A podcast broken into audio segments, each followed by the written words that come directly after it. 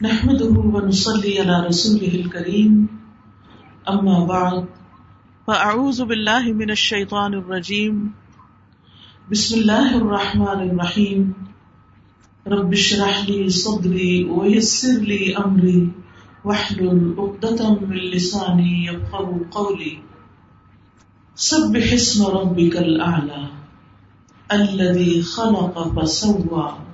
والذي قدر فهدى، والذي أخرج المرعى، فجعله غثاء أحوى. سنقرئك فلا تنسى إلا ما شاء الله، إنه يعلم الجهر وما يخفى. سبح اسم ربك الأعلى. اپنے رب کے نام کی تسبیح کیجیے، پاکی بیان کیجیے۔ جو سب سے بلند ہے، سب سے بڑا، سب سے اونچا، وہ جس نے پیدا کیا، پھر درست بنایا، وہ جس نے اندازہ ٹھہرایا، پھر ہدایت بخشی، وہ جس نے چارہ اگایا، پھر اس نے اسے سیاہ کوڑا کرکٹ کر دیا۔ سب بے حص ربی کل اپنے رب اعلی کے نام کی تصویر کیجیے یہ سورت العلیٰ کی پہلی آیت ہے۔ اور سورت العلیٰ وہ سورت ہے جو نبی صلی اللہ علیہ وسلم اپنے بڑے اجتماعات میں جب نماز پڑھاتے تو اس وقت یہ سورت پڑھا کرتے تھے۔ نعمان بن بشیر کہتے ہیں کہ رسول اللہ صلی اللہ علیہ وسلم عیدین اور جمعہ میں سب حسم ربک العلیٰ اور حل عطا کا حدیث الغاشیہ پڑھا کرتے تھے۔ اور کہتے ہیں کہ جب عید اور جمعہ ایک دن جمع ہو جاتے تو ان دونوں صورتوں کو ہی نمازوں میں پڑھتے یعنی انہیں کو ریپیٹ کرتے تھے۔ یعنی زیادہ لوگوں کے اندر اپنے رب کی تصویر بیان کرتے۔ اسی طرح نبی صلی اللہ علیہ وسلم سے زہر اور بطر کی نماز میں بھی یہ سورت پڑھنا ثابت ہے۔ یہاں پر جو حکم دیا گیا ہے، وہ تصویر کرنے کا ہے۔ سب تصویر کیجیے باقی بیان کیجیے کس کی؟ اسم ربک، اپنے رب کے نام کی اللہ جو سب سے اعلی ہے، سب سے بلند ہے۔ کیا ہم اس بات کو جانتے ہیں؟ اور کیا ہم اس بات کو یاد رکھتے ہیں؟ کیا ہم اس بات کو محسوس کرتے ہیں کہ ہمارا رب سب سے اعلی ہے، سب سے بڑا ہے؟ کیا ہم اپنی عملی زندگی کے اندر اس بات کو سوچ کر لرز جاتے ہیں؟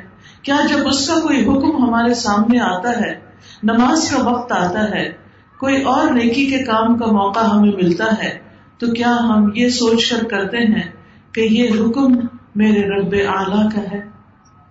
حقیقت یہ ہے کہ اللہ سبحان و تعالی اپنی ذات کے اعتبار سے بھی بلند ہے۔ قرآن مجید میں آتا ہے فتح اللہ الملک الحق بس بہت بلند ہے اللہ، جو سچا بادشاہ ہے۔ لا الہ الا ہو، اس کے سوا کوئی معبود نہیں۔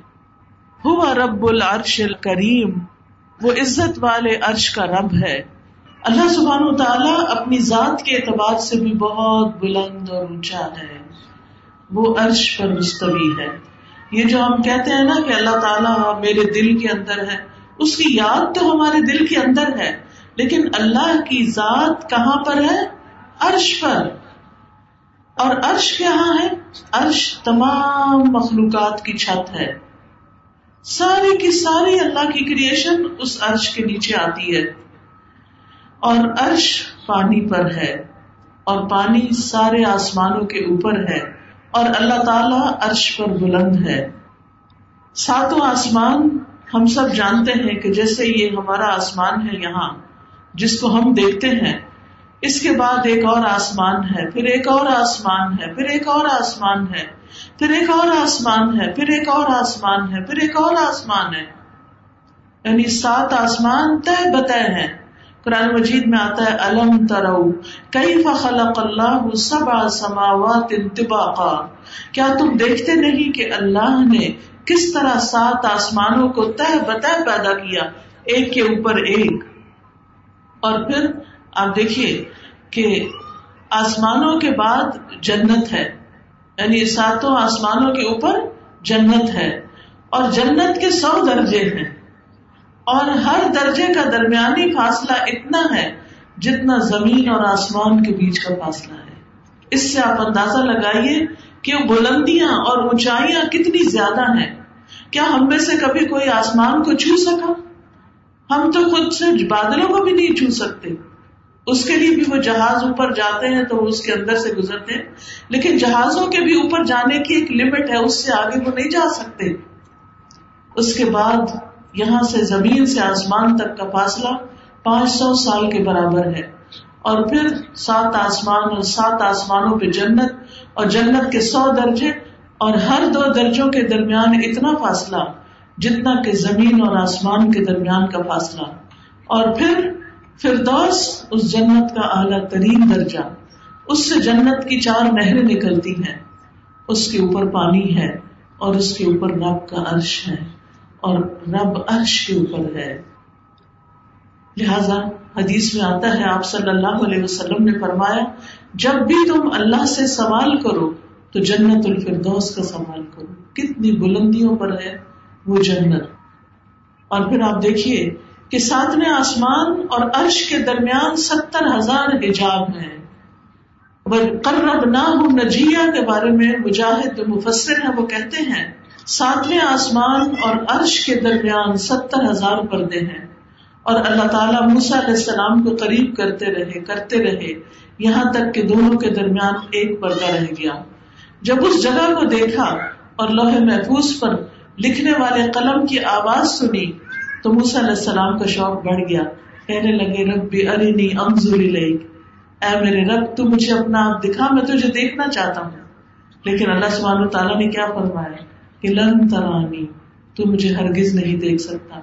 دنیا میں تو ہم نہیں دیکھ سکتے، پیغمبر بھی نہیں دیکھ سکے۔ لیکن قیامت کے دن اللہ سبحانہ تعالیٰ اپنے خاص بندوں کو اپنا دیدار کروائے گا۔ دعا کریں، اللہ سبحانہ تعالیٰ ہم سب کو ان میں شامل کر یاد رکھیے کہ ساتویں آسمان پر بیت المعمور بھی ہے، جس میں روزانہ ستر ہزار فرشتے عبادت کرتے ہیں۔ اور کسی بھی فرشتے کی باری دوبارہ نہیں آئے گی۔ ایک دفعہ بس اس کو موقع ملتا ہے۔ ہم تو خوش قسمت ہیں کہ ہم کئی دفعہ کعبہ جا سکتے ہیں اور وہاں طواف کر سکتے ہیں، لیکن فرشتے اتنی کثرت سے اللہ کی عبادت کر رہے ہیں۔ کہ وہاں پر کوئی بھی فرشتہ جو ایک دفعہ اس گھر میں گیا دوبارہ اندر داخل نہیں ہو سکتا۔ اور پھر آپ دیکھیے کہ رب کا عرش جو فرشتے اٹھائے ہوئے ہیں، ان فرشتوں کی اپنی جسامت کتنی بڑی ہے۔ نبی صلی اللہ علیہ وسلم نے فرمایا، مجھے اجازت دی گئی ہے کہ میں ان میں سے کسی فرشتے کے بارے میں بات بیان کروں۔ تو آپ نے فرمایا، اس کی کانوں کی لو سے لے کر کندھے کے بیچ کا فاصلہ۔ یہ ہمارا تو یہ دو انگلیوں کے بیچ میں آ جاتا نا، یہ کندھا اور یہ تو کندھے اور کان کی لو کے بیچ میں فرشتے کا جو فاصلہ ہے، وہ سات سو سال کی مسافت جتنا ہے۔ یہ صرف اس کی، سمجھے، گردن ہے، اتنی بڑی ہے۔ تو وہ باقی فرشتہ کتنا بڑا ہوگا؟ ان فرشتوں میں سے جو عرش اٹھائے ہوئے ہیں۔ اس سے آپ اندازہ لگائیں کہ رب کی تخلیق کتنی بڑی ہے۔ رب کی تخلیق کتنی بڑی ہے اور رب کتنا بڑا ہے۔ لیکن ہم اس کی بڑائی کو نہ جانتے ہیں، نہ محسوس کرتے ہیں۔ اور آپ جانتے ہیں کہ جو عرش ہے، اس کے سامنے کرسی ایک چھلے کی طرح ہے۔ اور کرسی کے سامنے ساتوں آسمان اور زمین جو ہے وہ ایک چھوٹی سی مندری کی طرح ہے بہرحال، یاد رکھیے، اللہ بہت اوپر۔ جب بچوں کو بھی بتایا نا، جب وہ پوچھتے ہیں، اللہ تعالیٰ کہاں ہے؟ تو انہیں بتایا کریں، اللہ تعالیٰ اوپر، اللہ تعالیٰ عرش پر۔ آپ دیکھیں کہ ہم سب کے دل میں جب اللہ کا خیال آتا ہے تو کیا آتا ہے؟ کہ اللہ اوپر ہے۔ یہ جو ہم کہتے ہیں نا، پتے پتے اور ڈالی ڈالی میں اللہ ہے، اللہ یہاں نہیں ہے۔ اللہ سبحان و تعالیٰ اپنی ذات کے اعتبار سے عرش پر ہے۔ پھر اپنی صفات کے اعتبار سے بھی اللہ تعالیٰ بہت بلند ہے۔ ہر نقص اور ایب سے پاک ہے۔ قرآن مجید میں آتا ہے سبحان اما یقولون علوا کبیرا۔ کہ اللہ صاحب عرش وہ پاک ہے، ان باتوں سے بہت بلند و برتر ہے جو یہ لوگ کہتے ہیں۔ یعنی اللہ کے ساتھ کسی اور کو شریک ٹھہراتے ہیں، بتوں کو شریک ٹھہراتے ہیں، یا انسانوں کو اس کے برابر قرار دیتے ہیں، یا فرشتوں کو خدا کی بیٹیاں قرار دیتے ہیں۔ یہ سب لوگوں کی من گڑت باتیں ہیں۔ وہ ان سب چیزوں سے بہت بلند ہے۔ ہر کمزوری سے پاک ہے ہمارا رب۔ اللہ لا الہ الا ہو۔ الحی القیوم۔ لا تأخذه سنة ولا نوم۔ کہ اللہ اس کے سوا کوئی الہ نہیں۔ وہ ہمیشہ سے زندہ ہے اور کائنات کی ہر چیز کو قائم رکھنے والا ہے۔ نہ اس پر اونگ آتی ہے اور نہ اس کو نیند آتی ہے۔ یعنی اللہ تعالیٰ سوتا نہیں ہے اور یہ اس کی قوت کی علامت ہے اور اپنی مخلوق کی مسلسل نگہداشت کر رہا ہے۔ اللہ تعالیٰ کو کوئی تھکاوٹ لاحق نہیں ہوتی۔ اللہ تعالیٰ کسی کے سامنے ہارتے نہیں آجز نہیں، کمزور نہیں۔ اللہ تعالیٰ کبھی غافل نہیں ہوتے۔ اللہ تعالیٰ کسی پر ظلم نہیں کرتے۔ یعنی وہ تمام ایب اور نقص جو انسانوں کے اندر پائے جاتے ہیں یا اور مخلوقات کے اندر کمزوریاں پائی جاتی ہیں۔ یاد رکھیے، اللہ تعالیٰ ان سب سے بہت اونچا اور بلند ہے۔ اس لیے ہمیں اسی کے نام کی پاکی بیان کرنی چاہیے۔ سب بے حسم رب کل آلہ تو جب بھی رب کل آلہ پڑھے، تو دل میں خیال لائے کہ وہ اپنے بلند عرش پر ہے۔ اور پھر وہ اپنی صفات کے اعتبار سے بھی بہت بلند ہے۔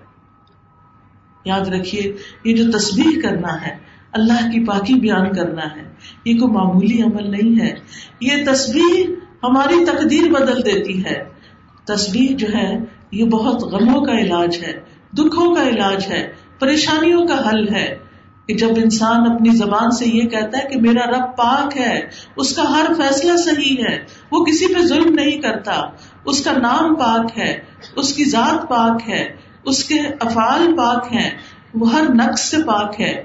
تو اس سے انسان اللہ سبحان تعالیٰ کو راضی کرتا ہے، اللہ کو خوش کرتا ہے۔ کسی کا کہنا ہے، میں نے قرآن میں تصویر کو تلاش کیا، تو مجھے حیرت ناک چیز کا احساس ہوا۔ بہت عجیب بات دیکھی میں نے کہ تصویر سے تو تقدیر بھی بدل جاتی ہے، جیسا کہ یونس علیہ السلام کے واقع میں ہے۔ اللہ تعالیٰ فرماتے ہیں، فلولا انه كان من المسبحين للبث في بطنه الى يوم يبعثون۔ اگر یہ بات نہ ہوتی کہ بے شک وہ تسبیح کرنے والوں میں سے تھا، تو یقیناً اس کے پیٹ میں یعنی مچھلی کے پیٹ میں اس دن تک رہتا جس میں لوگ اٹھائے جائیں گے۔ یعنی یونس علیہ السلام کو اللہ نے تکلیف سے نجات کیوں دی؟ کیونکہ انہوں نے کیا پڑھا تھا؟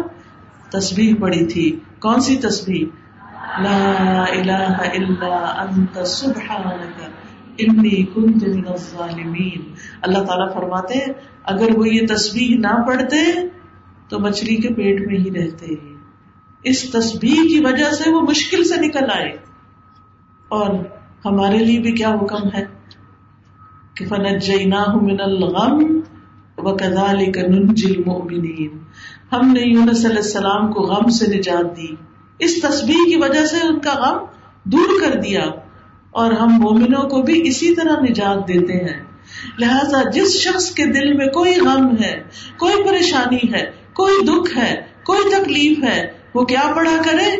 پڑھیے، لا الہ الا انت سبحانک، انی کنت من الظالمین۔ اس کا مطلب کیا ہے؟ لا الہ الا انت۔ تیرے سوا کوئی الہ نہیں۔ سبحان کا تو پاک ہے۔ تیرا کوئی قصور نہیں۔ تیری غلطی نہیں۔ تیرا کوئی فیصلہ غلط نہیں۔ انی کن تو بے شک میں ظالموں میں سن میری غلطی ہے۔ تو بندہ جب رب کے سامنے اپنی غلطیوں کی معافی مانگ لیتا ہے، اپنی غلطی کا اعتراف کر لیتا ہے، جو کہ ایک مشکل کام ہوتا ہے، تو انسان رب کے قریب ہو جاتا ہے۔ یعنی عام طور پہ ہم سے گناہ ہوتے ہیں، تو پھر جب کوئی مصیبت آتی ہے ہمارے ہی گناہوں کی وجہ سے، تو ہم کہتے ہیں کہ پتہ نہیں کس گناہ کی سزا ملی ہے۔ میں نے تو کبھی کوئی غلط کام کیا ہی نہیں۔ اپنی پاکی بیان کرنا شروع کر دیتے ہیں۔ اپنے آپ کو معصوم ثابت کرنے لگتے ہیں۔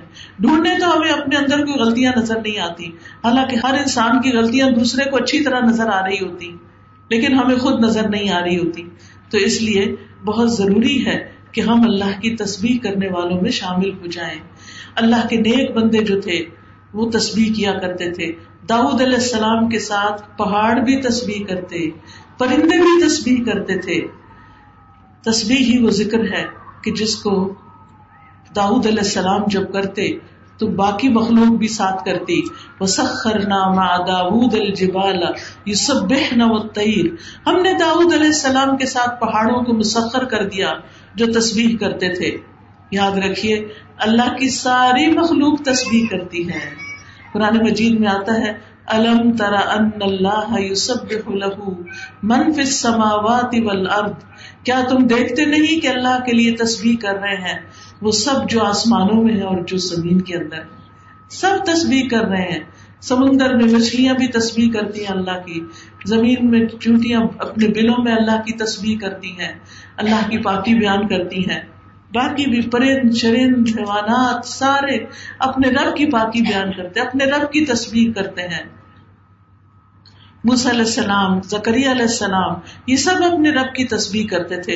علیہ السلام نے تو خاص دعا مانگی تھی کہ اللہ میرے بھائی کو میرے کام میں شریک کر دے اس کے ذریعے میری قوت مضبوط کر دے، کہیں مصب کا کثیرہ تاکہ ہم کثرت سے تیری تصویر بیان کریں۔ تو اس سے پتا چلتا ہے کہ تصویر تھوڑی بہت ہی نہیں، زیادہ تصویر کرنی چاہیے۔ ہمارے دن کے کلام کا اکثر حصہ تصویر میں گزرنا چاہیے، کیونکہ اہل جنت بھی وہاں تصویر کریں گے۔ تو وہ جنت میں جانے والی صفات دنیا میں پہلے اختیار کرے تاکہ اللہ سبحان تعالیٰ اپنی رحمت سے ہمیں وہاں لے جائے۔ وہاں دعوا ہم فی ہا سبحان و ہم فی ہا سلام. ان کی دعا اس میں ہوگی. سبحان اللہ پاک ہے تو اے اللہ. اور ان کی آپس کی دعا سلام ہوگا. یعنی ایک دوسرے کو سلام کریں گے اور رب کی تصویر بیان کریں گے. آسمان و زمین کی ہر چیز اللہ کی تصویر کرتی ہے. کیونکہ تمام مخلوق کے رزق کی کنجی بھی تصویر ہے. اللہ کے نبی نوح علیہ السلام کی وفات کا وقت جب آیا تو انہوں نے اپنے بیٹے سے فرمایا کہ میں تمہیں ایک وسیعت کر رہا ہوں۔ سبحان اللہ و بحمد ہی کا ورد کرتے رہنا، کیونکہ یہ ہر چیز کی نماز ہے اور اسی کے ذریعے مخلوق کو رزق ملتا ہے۔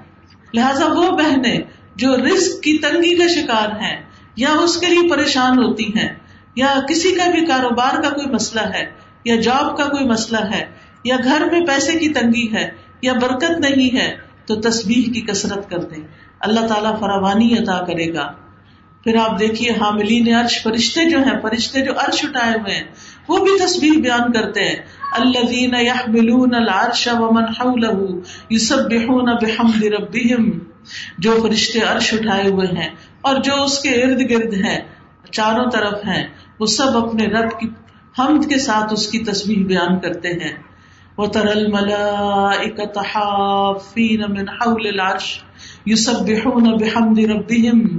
آپ دیکھیں گے کہ فرشتے عرش کے گرد ہلکا بنائے ہوئے اپنے پروردگار کی تعریف کے ساتھ تصویر کر رہے ہیں۔ تو ہم سب کو بھی کیا کرنا چاہیے؟ تصویر کرنی چاہیے۔ نبی صلی اللہ علیہ وسلم کثرت کے ساتھ سبحان اللہ و بحمدہ، استغفر اللہ و اطوب الیہ پڑھا کرتے تھے۔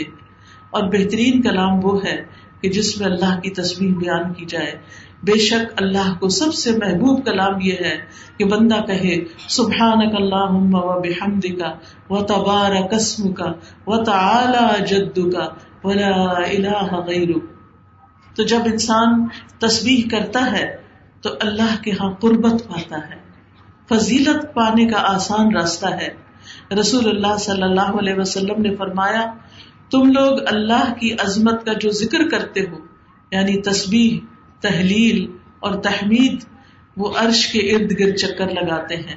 اور ان کلمات کی بن بناہٹ ہوتی ہے، جیسے شہد کی مکھیوں کی بن بناہٹ یعنی ہم جب تصویر پڑھتے ہیں، تو یہ کہاں پہنچ جاتی ہے؟ عرش کے پاس پہنچ جاتی ہے۔ اور وہاں یہ کلمات اپنے ذکر کرنے والے کی اللہ کے یہاں یاد دلاتے ہیں۔ کیا تم میں سے کوئی یہ نہیں چاہتا کہ اس کے لیے کوئی ایسا ہو جو ہمیشہ اللہ کے ہاں اس کی یاد دلاتا رہے۔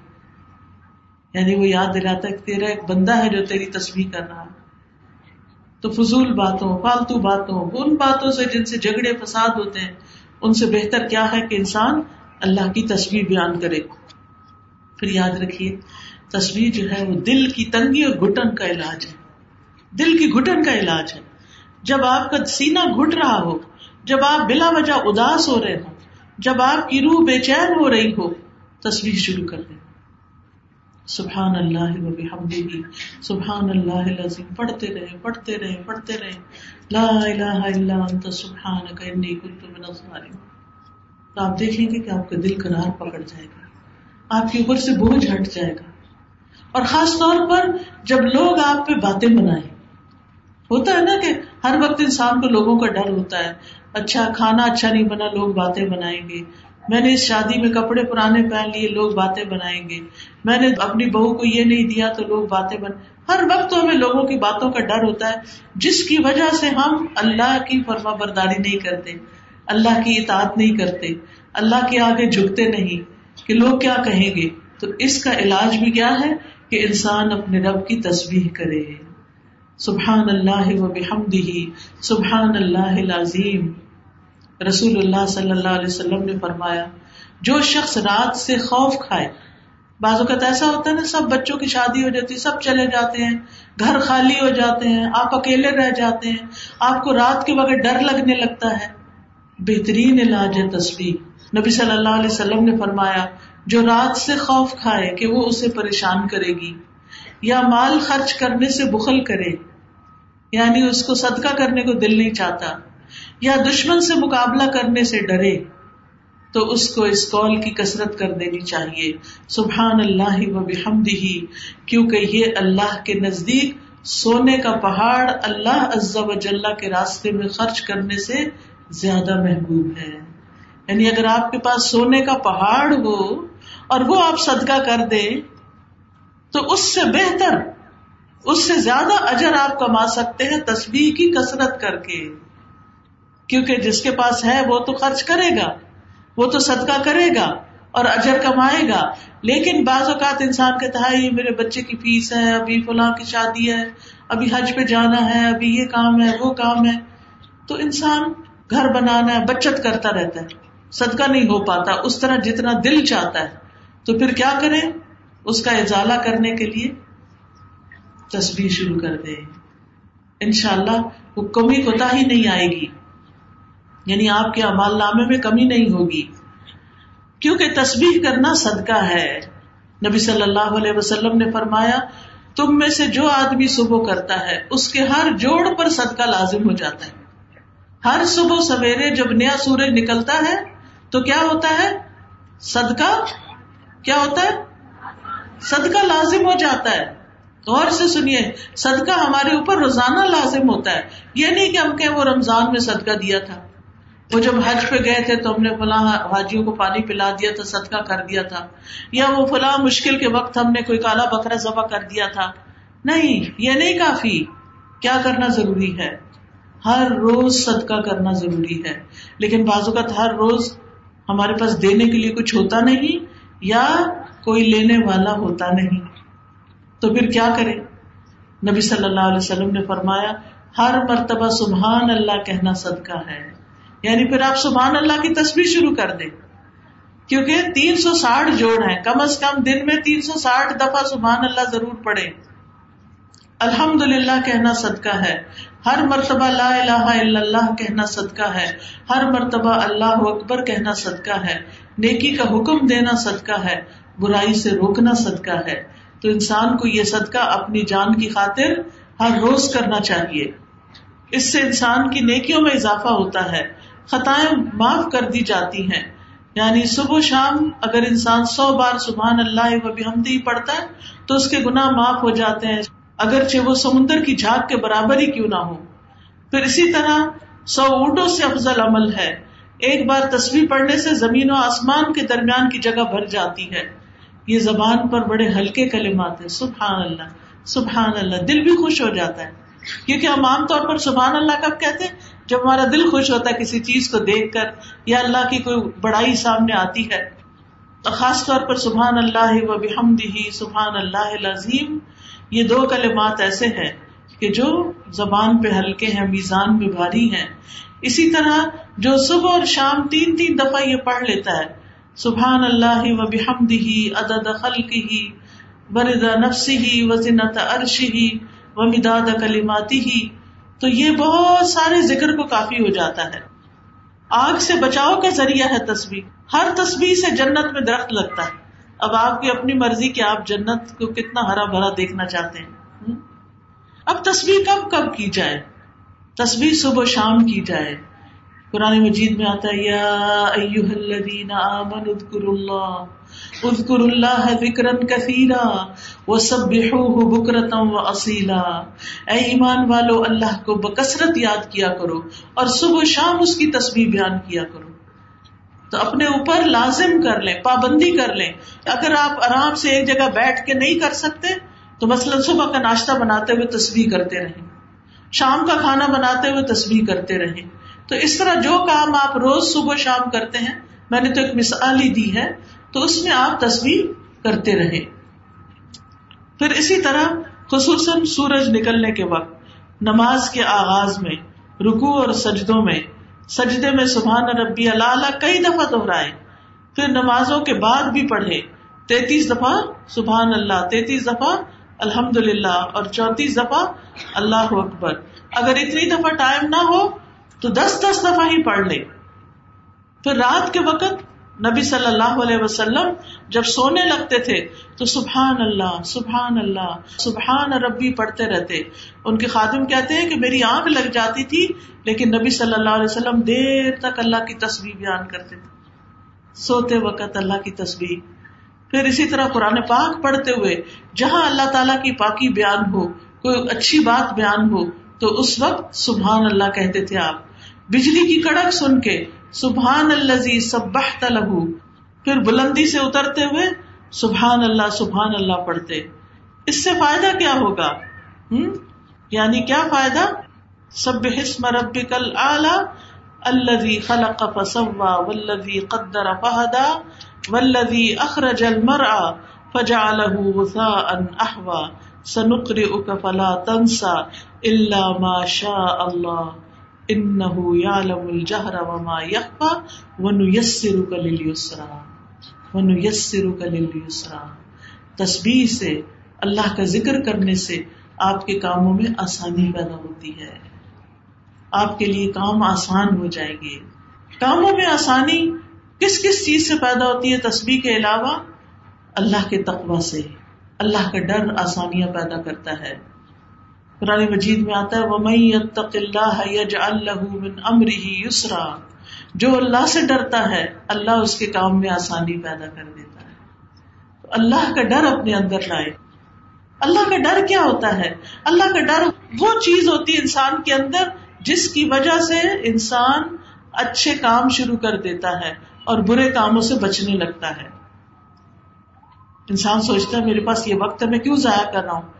میں کوئی اچھا نیک کام ہی کر لیتا ہوں، کسی کی خدمت کر دیتا ہوں تصویر پڑھ لیتا ہوں، اور وہ یہ کیوں کرتا ہے؟ صرف اللہ کے لیے کرتا ہے، کسی کو دکھانے کے لیے نہیں۔ پھر اسی طرح کاموں میں آسانی ہوتی ہے لوگوں پر خرچ کرنے سے، دوسروں پر خرچ کرنے سے۔ قرآن مجید میں آتا ہے من آتا و تقا و صدق بالحسن پھر جس نے اللہ کی راہ میں مال دیا اور پرہیزگاری اختیار کی اور بھلی باتوں کی تصدیق کی، تو ہم اسے آسان راستے پر چلنے کی سہولت دیں گے۔ جس سے کیا پتا چلتا ہے؟ جو دیتا ہے، جو اللہ سے ڈرتا ہے۔ اور سچی بات کو سچ مانتا ہے۔ قرآن کی بات کو سچ مانتا ہے۔ جو سچ مانتا ہے، اس پر عمل کر لیتا ہے نا پھر۔ پھر اسی طرح آسانیاں ہوتی ہیں۔ جب انسان کسی کے لیے آسانی پیدا کرتا ہے۔ چھوٹی چھوٹی چیزوں میں۔ کوئی آپ کے ساتھ بیٹھا ہے، آپ کو پتا ہے کہ تنگ ہو رہا ہے۔ آپ اس کے لیے ذرا سی جگہ کھلی کر دیں۔ کسی کے راستے میں کوئی چیز پڑی ہے، اس کو ہٹا دیں۔ کسی کو کوئی بات سمجھ نہیں آئی، اس کو سمجھا کے دوہرا کے آسان کر دے اس کے لیے۔ تو جو شخص تنگ دست پر آسانی کرتا ہے، اللہ سبحان و تعالیٰ اس کے لیے آسانیاں کرتا ہے۔ حدیث میں آتا ہے، جس نے کسی مومن سے دنیا کی تکلیفوں میں سے کسی تکلیف کو دور کیا مسئلہ کسی کا قرضہ چکا دیا، کسی کو کوئی دوا لا دی، کوئی بیمار ہے تو اس کی بیمار کرسی کر لی۔ اللہ قیامت کے دن اس کی تکلیفوں میں سے کسی تکلیف کو دور کر دے گا۔ اور جس نے کسی تنگ دست پہ آسانی کر دی یعنی اس کا ہاتھ تنگ ہے، اس نے اس کے لیے تھوڑے سا اس کی مدد کر دی کہ اس کا ہاتھ کھل جائے۔ اللہ اس پر دنیا اور آخرت میں آسانی کرے گا۔ جس نے کسی مسلمان کی پردہ پوشی کی، اس کا ایب چھپا لیا۔ اللہ اس کی دنیا اور آخرت میں پردہ پوشی کرے گا۔ اور اللہ تعالیٰ تب تک اس بندے کی مدد میں ہوتے ہیں، جب تک وہ بندہ اپنے بھائی کی مدد میں لگا رہتا ہے۔ آپ دوسروں کے کام بناتے رہیں، اللہ آپ کے کام بنائے گا۔ آپ دوسروں کی مدد کریں، دوسروں کے لیے آسانیاں پیدا کریں۔ اللہ آپ کے لیے آسانیاں پیدا کرے۔ چیزوں کو مشکل نہ بنایا کرے، چیزوں کو آسان کیا کرے، تاکہ لوگوں کی زندگی آسان ہو اور وہ تمہیں دعائیں دے پھر دعا بھی کرنی چاہیے۔ رب بشراہ لی صدری وہ یسر لی امری۔ اللہ میرے کاموں میں آسانی پیدا کر دے۔ رب بشراہ لی صدری۔ پھر اگر کوئی مشکل آ جائے تو اللہ لا سہل اللہ ما جعلته سہلا وانت تجعل الحزن سہلا اذا شئت۔ کوئی بیمار ہے گھر میں، ابھی میں آ رہی تھی، ایک بچی نے بتایا کہ اس کی والدہ کے ایکسیڈنٹ ہو گیا، وہ قومے میں چلی گئی ہیں۔ اللہ ان کے لیے آسانی کرے اور ان کو صحت عطا کرے۔ اللہ تعالیٰ باقی بھی آپ سب کی بھی زندگی میں جو مشکلات ہیں، بچوں کی طرف سے ہیں، یا شوہر کی طرف سے ہیں، یا مال کی طرف سے ہیں، جان کی، اپنی جان میں کوئی تکلیف ہے، اللہ آپ سب کے لیے بہت آسانیاں کرے۔ لیکن اللہ سے آسانیاں مانگا کرے اور لوگوں کو آسانیاں دیا کرے۔ پھر فرمایا فذکر ان نفعت الذکر سید ذکر یخشا ویتجنبها الاشقا فذکر پس آپ نصیحت کیجیے ان نفعت ذکر اگر نصیحت کرنا فائدہ دے یعنی جو نصیحت قبول کرنا چاہتا ہے، اس کو آپ نصیحت کریں۔ سید ذکر من یخشا ضرور نصیحت پکڑے گا جو ڈرتا ہے۔ بار بار اللہ سے ڈرنے کی بات ہو رہی۔ کیونکہ یہ تقوی ہی نیک امال کی بنیاد ہے۔ اللہ کا ڈر ہے جو بندوں کو سیدھا رکھتا ہے۔ اور ٹیڑھا ہونے سے بچاتا ہے اور دوسروں کے اوپر ظلم زیادتی سے بچاتا ہے۔ وہ جن بحل اشقا اور بد بخت اس سے کنارا کشی کر لے گا۔ وہ نصیحت قبول نہیں کرے گا۔ یاد رکھیے، جب کوئی ہمیں نصیحت کرے اور ہم آگے سے بگڑے، تو یہ بد بختی کی علامت ہے۔ کیونکہ یہاں پر کیا فرما رہے اللہ تعالیٰ؟ وہ جن بحل اشقا جو سب سے بڑا بد بخت ہے، وہ نصیحت سے منہ موڑ لے گا۔ ماں نصیحت کر رہی ہے بچی کو شرم و حیا کی اچھا لباس پہننے کی، حجاب کرنے کی اور بچی آگے سے بگڑنا شروع کر دے تو یہ خوش قسمتی کی بات نہیں ہے۔ ماں باپ کو ستانا بھی ہے اور اللہ کی نافرمانی کرنا بھی ہے اس میں۔ تو ایمان والوں کو کیا حکم ہے؟ ذکر ذکر تنفع المؤمنین نصیحت مومنوں کو فائدہ دیتی ہے۔ اور حدیث میں آتا ہے، مومن کو اس حال میں پیدا کیا گیا ہے۔ کہ وہ آزمائش میں مبتلا ہونے والا، توبہ کرنے والا اور بھولنے والا ہوتا ہے۔ یعنی وہ لوگوں کے برے سلوک نہیں یاد رکھتا۔ جب اسے نصیحت کی جاتی ہے، وہ نصیحت قبول کر لیتا، اس کو مائنڈ نہیں کرتا، دل پہ لگا کے بیٹھ نہیں جاتا۔ اور نصیحت کرنے کے لیے سب سے بہترین چیز قرآن ہے۔ فرمایا، فذکر بالقرآن من یخاف وعید سو اس قرآن کے ساتھ اس شخص کو نصیحت کرو۔ جو میرے عذاب کے وعدے سے ڈرتا ہے۔ لیکن نصیحت کس کو فائدہ نہیں دیتی؟ غافل دلوں کو فائدہ نہیں دیتی۔ منہ موڑ جانے والوں کو، انکار کرنے والوں کو فائدہ نہیں دیتی۔ اور نصیحت قبول نہ کرنے کا انجام کیا ہے؟ کہ ہو سکتا ہے کہ انسان پھر کسی شرک میں پڑ جائے، کسی بدت میں پڑ جائے، کسی کبیرہ گناہ میں پڑ جائے اور وہ آخر کار اس کو جہنم میں لے جائے۔ تو اس بات سے ڈرنا چاہیے۔ جب کوئی کہنا کہ ایسا نہ کرو، شرک ہے۔ صرف اللہ سے مانگو، کسی اور سے نہ مانگو۔ صرف اللہ کے آگے سجدہ کرو، کسی اور کے آگے نہ، جو قبروں کے آگے مت سجدہ کرو۔ تو نصیحت قبول کر لینی چاہیے۔ خاص طور پر جو قرآن کے ساتھ نصیحت کی گئی ہو۔ اسی طرح کوئی اگر کہ ماں باپ کی بات مانا کرو، تو آپ کو پتا ہے نا کہ کبیرہ گناہوں میں اللہ کے ساتھ شرک کے بعد سب سے بڑا گنا ماں باپ کو ستانا ہے۔ ماں باپ کی نافرمانی کرنا ہے۔ تو پھر ایسے بد بختوں کے لیے کیا ہے؟ پھر ان کی اکڑ تو وہی اسی آگ میں جا کے ٹوٹے گی۔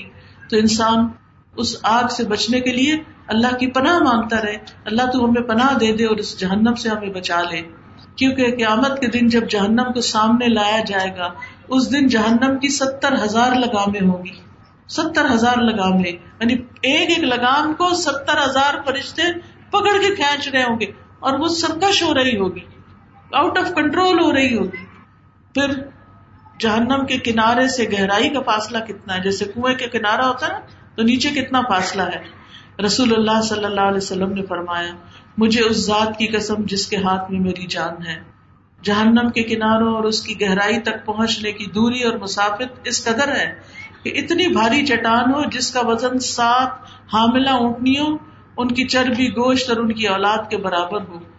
اگر اسے جہنم کی منڈیر سے نیچے گرایا جائے تو وہ اس کے پیندے تک ستر سال میں پہنچے گا۔ وہ پتھر ستر سال میں پہنچے گا۔ اتنا نیچے اندھیری جہنم، اتنا تو نکلے گا کون؟ کون نکل سکتا اس میں سے؟ تو اس لیے انسان کو توبہ کرنی چاہیے، اللہ سے ڈرتے رہنا چاہیے اور اس آگ سے بچنے کی فکر کرنی چاہیے۔ نعمت کے دن سورج اور چاند دونوں دو زخم میں لپٹے ہوئے ہوں گے تاکہ اس کی گرمی کو اور بڑکایا جا سکے۔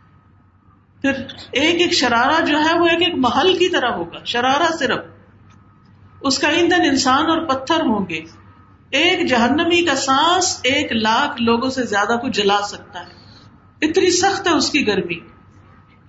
نبی صلی اللہ علیہ وسلم نے فرمایا، اگر اس مسجد میں ایک لاکھ یا زیادہ لوگ بیٹھے ہوں اور ان میں ایک جہنمی آدمی ہو اور وہ سانس لے لے اور اس کی سانس سب کو پہنچے تو اس کے اثر سے مسجد سمیت سارے لوگ جل جائیں۔ پھر یہ کہ جہنم کے صاحبان چاروں طرف ہوگے جیسے مارکی دیکھنے چاروں طرف۔ جہنم بھی چاروں طرف اس کے دیواریں ہوگی اور اوپر بھی اور نیچے بھی۔ بچھونا بھی جہنم، اوڑھنا بھی جہنم۔ اور پھر اس جہنم کی خصوصیت کیا ہے کہ جب وہ دھیمی ہونے لگے گی، اس کو اور بھڑکا دیا جائے گا۔ یعنی اس کی آگ ہلکی نہیں ہوگی۔ دنیا کی آگ تو یہ ہوتی نا، جل جل کے ختم ہو جاتی۔ پھر فرمایا تم ملا یمو تفیحا ولا یا پھر وہ اس دن نہ مرے گا اور نہ جیے گا۔ جہنم ہی جہنم میں مر نہیں سکے۔ دنیا میں تو اگر کوئی زیادہ جل جائے تو مر جاتا ہے جل کے۔ لیکن اس میں سے کوئی بھی بچ نہ سکے گا۔ یعنی زندہ ہی زندہ رہے گا۔ وہ موت نہیں آئے گی اس کو۔ قد افلح من تزکا وذکر اسم ربه فصلى یقیناً کامیاب ہو گیا وہ جس نے پاکیزگی اختیار کی اور اپنے رب کا نام یاد کیا، پھر نماز پڑھی۔ یعنی کامیابی کے لیے کیا ضروری ہے کہ انسان تین کام کرے، اندر کا تزکیہ کرے، اپنے آپ کو برے خیالات سے بچائے اور اپنے رب کے نام کا ذکر کرے، اللہ سے دعا کرے اور نماز پڑھے۔ یہ کام جو ہے انسان کو اللہ کے قریب کرتے ہیں۔ انسان اللہ سے دعائیں کرتا رہے اور موت کو یاد رکھے، اللہ تعالی کی صفات کو جانے، روزانہ قرآن پڑھے۔ یہ سب کام انسان کو کامیابی کی طرف لے کے جانے والے ہوتے ہیں۔ یعنی ہم بعض اوقات کچھ کر نہیں سکتے، لیکن ہمیں اس کا شوق ہونا چاہیے۔ ہمیں اس کے لیے دعا کرنی چاہیے۔ ہمیں اس کے لیے اللہ کو پکارنا چاہیے۔ کہ یا اللہ، یہ کام بہت اچھا ہے، مجھے اس سے محبت ہے، لیکن مجھ سے ہوتا نہیں، تو مجھے اس کی توفیق دے دے۔ مثلاً، زندگی میں کم از کم ایک بار تو قرآن کو پورے سمجھ کے پڑھنا چاہیے، اس کا ترجمہ یاد کرنا چاہیے۔ جگہ جگہ کلاسز کھلی ہوئی ہیں، آپ وہاں جا کر داخلہ لے سکتے ہیں، پڑھ سکتے ہیں۔ اپنے ہفتے کا کچھ دن، ایک دن، دو دن، تین دن، چار دن، جتنا آپ آسانی سے ٹائم نکال سکیں۔ آپ قرآن کی کلاسز میں شریک ہو اور پھر اس کے بعد یہ کہ اللہ تعالیٰ سے دعا کرے۔ اگر نہیں سبب بن رہا تو اللہ سے دعا کرے، سچی تڑپ پیدا کرے۔ اللہ سبحان و تعالیٰ ضرور کامیابی ادا کرے گا۔ پھر اسی طرح اپنے اعمال کو صرف اللہ کے لیے خالص کرے اور چھپ چھپ کر اللہ کے سامنے نیکیاں کریں بندوں سے اپنی نیکیوں کو چھپائیں۔ کہتے ہیں کہ بندوں سے نیکیاں اس طرح چھپانی چاہیے جیسے ہم اپنے ایپ چھپاتے ہیں۔ ہم بندوں سے اپنے ایپ بہت چھپاتے ہیں۔ اگر ہماری کوئی برائی کسی کے سامنے کر دے تو ہم مائنڈ کر جاتے ہیں کہ تم سب کے سامنے کیوں کہا؟ اگر کوئی ہمارا کوئی ایسا برے کام کا راز کھول دے تو اس پہ بھی ہم ناراض ہوتے ہیں۔ تو اسی طرح ہمیں اپنی نیکیاں بھی چھپانی چاہیے۔ لوگوں کو دکھانے کے لیے نیکی کے کام نہیں کرنے۔ پھر اسی طرح کرنے کے کاموں میں یہ بھی ہے کہ انسان موت کو یاد رکھے۔ موت کو یاد رکھنے کا فائدہ کیا ہے؟ کہ انسان پھر یہ سوچتا ہے کہ میرا وقت تھوڑا ہے، میں کچھ کر لوں اپنے لیے۔ تھوڑا ٹائم رہ گیا، کچھ بنا لوں، کچھ کر لوں۔ زیادہ سے زیادہ نیکی کے کام کروں، عبادت کروں، لوگوں کی خدمت کروں، کسی کے کام آؤں، لوگوں کے لیے آسانیاں کروں تاکہ میرے لیے آگے اللہ تعالیٰ موت کی منزلیں اور موت کے بعد کی زندگی آسان فرما دے۔ پھر اسی طرح کرنے کے کاموں میں سے ایک اور کام، اللہ کے نام اور اللہ کی صفات کو جانے۔ تاکہ اللہ کی معرفت حاصل ہو۔ کیونکہ ہمیں اللہ نے اس لیے پیدا کیا کہ ہم اللہ کی عبادت کریں۔ لیکن اگر ہمیں یہ نہیں پتا کہ وہ ہے کون، وہ کیسا ہے، وہ کیا کرتا ہے، اس کی طاقت کتنی ہے، وہ کہاں ہوتا ہے، تو پھر ہم اس کی عبادت صحیح طور پر نہیں کر سکتے۔ اور اس کے لیے اللہ کے ناموں کی جو اسما اللہ الحسنہ کے جو آڈیوز ہیں، وہ بھی آپ سن سکتے ہیں۔ پھر اسی طرح اچھے دوست بنانا۔ آپ دیکھیے، زندگی میں جن لوگوں کے ساتھ آپ اٹھتے بیٹھتے ہیں نا، موت کے وقت بھی وہی ساتھ ہوتے ہیں۔ اور مرنے کے بعد بھی وہی جنازہ پڑھتے ہیں۔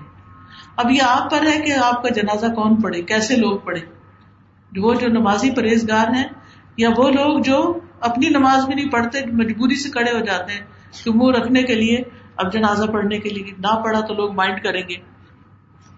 تو بہت ضروری ہے کہ ہماری دوستی نیک لوگوں کے ساتھ ہو، اچھے لوگوں کے ساتھ ہو، ایمان والوں کے ساتھ ہو، کیونکہ پھر دنیا میں بھی ہمیں وہ نیکی کی تلقین کرتے رہتے ہیں۔ مرنے کے وقت بھی ہمارے آس پاس ہمیں نیکی کی تلقین کریں گے، کلمہ پڑھوا دیں گے، تلاوت سنا دیں گے، اللہ کے نام سے دم کر دیں گے۔ اور پھر اللہ کی خاطر جو محبت ہوتی ہے، اس کا فائدہ بھی بہت ہے۔ کیونکہ جب ایسے لوگ مر جاتے ہیں تو ان کی محبتیں ختم نہیں ہو جاتی۔ دنیا والوں کی ختم ہو جاتی ہیں کیونکہ اب ان کو پتا اب یہ تو مر گیا اس نے کیا دینا ہے ہمیں؟ تو وہ اس کو بھول بلا دیتے۔ لیکن جو اللہ کی خاطر محبت کرتے ہیں، وہ نہیں بھولتے۔ وہ مرنے کے بعد دعائیں کرتے ہیں اس کی طرف سے، صدقہ خیرات کرتے ہیں۔ اس کے بال بچوں کا خیال رکھتے ہیں۔ اس کے لیے صدقہ جاریہ کے کام کرتے ہیں۔ تو اللہ کو چاہنے والوں سے جڑ کر رہنا بڑا ضروری ہے کہ ایک تو انسان اپنے دوست کے دین پر ہوتا ہے اور دوسرے یہ کہ انسان اگر اچھے شخص سے دوستی کرتا ہے، تو کچھ نہ کچھ خیر اس کی طرف سے اس کو ملتی ہی رہتی ہے۔ پھر کرنے کے کاموں میں سے ایک عادت یہ بنا لے جو کامیابی کی طرف لے جاتی ہے، روزانہ قرآن پڑھنا۔ یعنی روز کی قرآن کی تلاوت، وہ نہیں مس کرنی۔ صبح شام کے ازکار نہیں مس کرنے۔ تصویرات جو ابھی جس کا میں نے آپ کو بتایا، وہ نہیں چھوڑنی۔ کیونکہ تلاوت قرآن جو ہے، اللہ اور اس کے رسول سے محبت کا ذریعہ ہے۔ اور اہل قرآن جو ہوتے ہیں وہ اللہ کے خاص بندے ہوتے ہیں۔ پھر نماز شعور کے ساتھ پڑھنا۔ قد افلح المؤمنون الذين هم في صلاتهم خاشعون۔ یقیناً کامیاب ہو گئے وہ مومن جو اپنی نمازوں میں خوشبو اختیار کرتے ہیں۔ پھر اللہ سے سرگوشی کا موقع ہوتا ہے نماز۔ اللہ کی طرف متوجہ ہونا ہے۔ جو چاہتا ہے اللہ کی رحمت اس کی طرف متوجہ ہو۔ اسے چاہیے کہ نمازوں میں اللہ کی طرف متوجہ ہو جائے۔ دل سے نماز پڑھے، پوری توجہ کے ساتھ، کیونکہ یہ نماز جو ہے، اللہ سے قربت کا ذریعہ بھی ہے۔ بس چن وقت کی جو آیت ہے، سجدہ کرو اور قریب ہو جاؤ۔ لیکن ہم یہ سارے کام نہیں کرتے۔ کیوں؟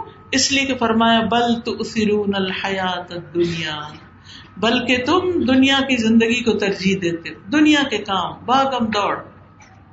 ول آخرت خیر و ابقا۔ حالانکہ آخرت بہتر ہے اور باقی رہنے والی ہے۔ دنیا آخرت کے مقابلے میں بہت چھوٹی ہے۔ نبی صلی اللہ علیہ وسلم نے فرمایا، جس نے دنیا طلب کی، اس نے اپنی آخرت کو نقصان پہنچایا۔ یعنی جو دنیا کے پیچھے بھاگتا رہا، اس نے اپنی آخرت کو نقصان دیا۔ اور جس نے آخرت کا مطالبہ کیا یعنی آخرت کی چاہت اختیار کی، اس نے اپنی دنیا کو نقصان دیا۔ کیونکہ وہ دنیا خرچ کر کے اپنی آخرت میں گھر بنائے گا، جگہ بنائے گا۔ یاد رکھیں ہم دنیا میں اپنے لیے گھر بناتے ہیں کہ ہمارا بڑھاپا اچھا گزر جائے، ہماری اپنی چھت ہو۔ لیکن آپ دیکھیں یہاں زیادہ سے زیادہ کتنے دن رہنا ہم نے۔ اس کے بعد تو وہ مال وارسوں کا ہو جاتا ہے۔ ہمارے لیے کیا ہے؟ ہمارا جنت بھی گھر ہو۔ جیسے کس نے دعا مانگی تھی۔ حضرت آسیہ رضی اللہ تعالیٰ عنہ نے۔ کیا کہا تھا انہوں نے؟ رب بنی لی اند کا بئی تن پل رب بنی لی اند کا بئی تن اللہ، میرے لیے جنت میں اپنے پاس ایک گھر بنا دے۔ ہم سب کو بھی یہ دعا کرنی چاہیے۔ لیکن اس کے لیے کیا کرنا ہوگا؟ دنیا کی مشکلات پر صبر کرنا ہوگا اور اپنے مال کا کچھ حصہ فی سبیل اللہ کاموں پر لگانا ہوگا۔ کہ نیکی کے کاموں میں لگائے تاکہ ہمارے مرنے کے بعد بھی ہمارے لیے وہاں اچھے کام ہوتے رہیں اور وہ ہمارے لیے صدقہ جاریہ بن جائے۔ تو اس صورت کی روشنی میں کرنے کے کام کیا ہے سب سے پہلے سب بےحس مرب بکل آلہ کس کس کے پاس کارڈ ہے تصبیحات کے؟ دکھائیں مجھے؟ ماشاء اللہ بہت سے لوگوں کے پاس ہیں۔ جن کو نہیں بھی ملے، وہ کیا کریں گے؟ وہ اسٹال سے لے سکتے ہیں اور ایڈریس لکھا ہوا ہے، آرڈر کر لے آپ بھی آگے دوسروں کو بانٹے اب آپ دیکھیں نا، یہ کسی نے تو بانٹے ہیں نا۔ اس نے ثواب کمایا، اس نے صدقہ جاریہ کمایا اور اب ہمارا فرض بنتا ہے کہ ہم اپنی قبر کے لیے آگے بانٹے اور اس کو آپ کیسے پڑھیں گے؟ اپنے پاس رکھے خوبصورت کارڈ ہے، اپنے بیڈ سائڈ ٹیبل پہ رکھے اپنی الماری میں سجائیں کہیں بھی اور دن کے کسی ایک وقت میں نکال کے ان تصویرات کو پڑھ لیں یا یہ کہ ان تصویرات کو یاد کر لیں اور مختلف مواقع کی مناسبت سے ان کو پڑھتے رہیں۔ پھر ہم نے جنت کی دعا کرنی ہے، جہنم سے پناہ مانگنی ہے۔ پھر اپنے نفس کو برے خیالات سے پاک کرنا ہے۔ نماز کے ذریعے اللہ کا قرب تلاش کرنا ہے۔ نماز کس لیے پڑھنی ہے؟ کہ میں اللہ کے قریب ہو جاؤں اور اپنی آخرت کو ترجیح دینی ہے۔ والآخرت خیر و ابقا ان صحف الاولا صحف ابراہیم و موسا میری دعا ہے کہ اللہ تعالیٰ ہمیں ان کاموں کے کرنے کی توفیق عطا فرمائے۔ یہ کچھ اور کارڈ بھی باہر موجود ہیں اور کتابیں بھی رنج و غم کا ازالہ۔ کچھ لوگوں کو بہت رنج، پریشانیاں رہتی، چھوٹا سا کارڈ ہے، پاس رکھے۔ جب دل گھبرائے، اس کو پڑھے ان شاء اللہ بہترین وظیفہ، سمجھے یہ وظیفہ ہے۔ بیمار ہے خود یا بچہ کوئی، تو آیات شفا پڑے کوئی زندگی میں مسئلہ پیش آ گیا ہے، کوئی فیصلہ کرنا ہے استخارا کیسے کرے قرآن سنت کی روشنی میں یہ بتایا گیا۔ پھر تقوا کی بات ہوئی، اللہ سے ڈرنے کی بار بار اس کی دعائیں ہیں۔ پھر رشتے داروں سے جوڑ کے رکھنا عمر میں اضافے کا باعث بنتا ہے، دعاؤں کی قبولیت کا رسک میں اضافے کا ذریعہ بنتا ہے۔ تو یہ تحفے میں آپ کارڈ دے سکتے ہیں، اس میں ساری حدیثیں لکھی ہوئی ہیں۔ پھر اپنے وقت کو صحیح طور پر استعمال کرنا چاہیے، ذکر الہی کا کارڈ ہے۔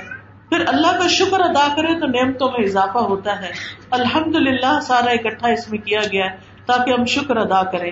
پھر رسک میں کمی ہو، اولاد کا مسئلہ ہو، اس کے لیے کیا کریں؟ گناہوں کی بخش کی دعا ہے۔ استغفار کا کارڈ، پھر جنت کا راستہ ان ازکار کا ذکر کیا گیا ہے جو جنت کی طرف لے جاتے ہیں۔ پھر اگر قرضے کی مشکل ہے، قرضے میں پھنس گئے ہیں، تو یہ دعائیں مجرب ہیں۔ قرض سے پناہ اور قرض کی نجات کی دعائیں۔ پھر دن رات کے ذکر سے افضل یہ چھوٹا سا کارڈ ہے، فریج پہ یا کئی کمرے پہ لگا دیں۔ روزانہ پڑھے اور دن میں باقی اگر ازکار کبھی بھول بھی جائیں، تو یہ انشاءاللہ اس سے کمی پوری ہو جائے گی۔ اسی طرح اگر آپ کو خوف ہے حفاظت سیکورٹی کے مسئلے ہیں، تو یہ دعائیں پڑھیں۔ پھر صدقہ خیرات کریں۔ کیا کیا اس کے فائدے ہیں؟ یہ اس کتاب میں بتا دیا گیا ہے۔ پھر زبان کی حفاظت، کیونکہ زبان جو ہے، وہ انسان کے لیے سارے گناہوں کا سبب بنتی ہے۔ تو ہم یہ کتاب لیں حدیثیں لکھی ہوئی اپنے بچوں کو پڑھ کے سنائیں، بزرگوں کو پڑھ کے سنائیں، اور اتنی محنت سے کتاب تیار کی گئی ہے۔ اگر آپ اس کو آگے پڑھ کے سنائیں گے، تو آپ کے لیے بھی صدقہ جاریہ ہوگا۔ پھر جادو، حقیقت اور علاج، کئی لوگوں کو یہ وہم ہوتا ہے، ان پہ جادو ہو گیا تو اس کا علاج کیسے کریں؟ پھر یہ ساری دعائیں، ایک کتاب ہے، دعا کیجیے اس کے اندر اکٹھی کر دی گئی ہیں۔ پھر یہ کہ حسن انجام اچھا انجام کیسے ہوتا ہے؟ مختلف لوگوں کی کہانیاں یہاں بیان کی گئی ہیں۔ یہ کہانیاں پڑھیں گے تو ان سے بہت سا سبق ان شاء اللہ ملے گا۔